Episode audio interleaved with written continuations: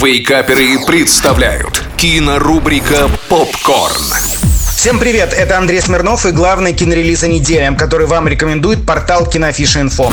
Начнем с «Короля Ричарда», типичной американской спортивной драмы в формате байопика. Этот фильм ждали все, особенно преданные фанаты легендарных теперь уже теннисисток, сестер Уильямс. «Король Ричард» их байопик, причем посвящен он скорее отцу Винус и Серены Уильямс, нежели вечным победительницам туров Большого Шлема. Ричард Уильямс – обычный отец обычной многодетной американской семьи. Он ничего не понимал в теннисе, но знал одно – чтобы дочери добились успеха, их нужно тренировать самому. Так он и сделал. Роль отца сестер Уильямс исполнил всеми любимый Уилл Смит. Реальный Винус и Сирена выступили главными консультантками картины, плюс активно ее пиарят, особенно Сирена, заспамила весь Инстаграм. Ну а Бейонсе написала заглавную композицию к саундтреку ленты. Король Ричард — это все то, за что мы любим и терпеть не можем американские спортивные байопики.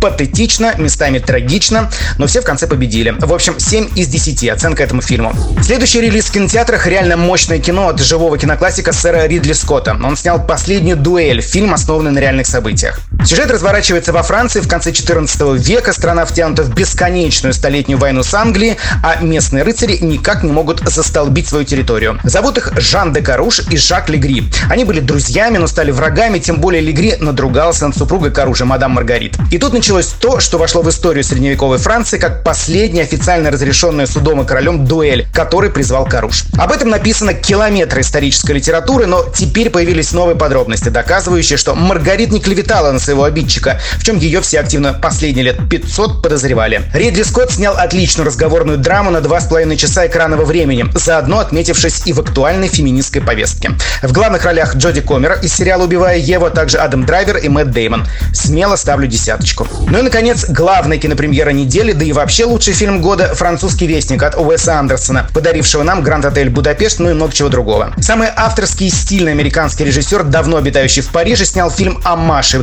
настоящее признание в любви трем вещам. Своей любимой Франции, французскому кино, своему любимому журналу «Нью-Йоркер» и тому, что уже давно нигде в мире не существует – независимой журналистики. Перед нами антология из трех новелл, точнее трех рассказов вымышленного журнала «Французский вестник». Мы наблюдаем за историей Европы первой половины 20 века глазами журналистов, чьи образы основаны на культовых авторах того самого «Нью-Йоркер», которым в детстве зачитывался Уэс Андерсон. В ролях, как обычно, Пол Голливуда во главе с Биллом Мюрреем, Тильдой Свинтон и Тимоти Шаламе.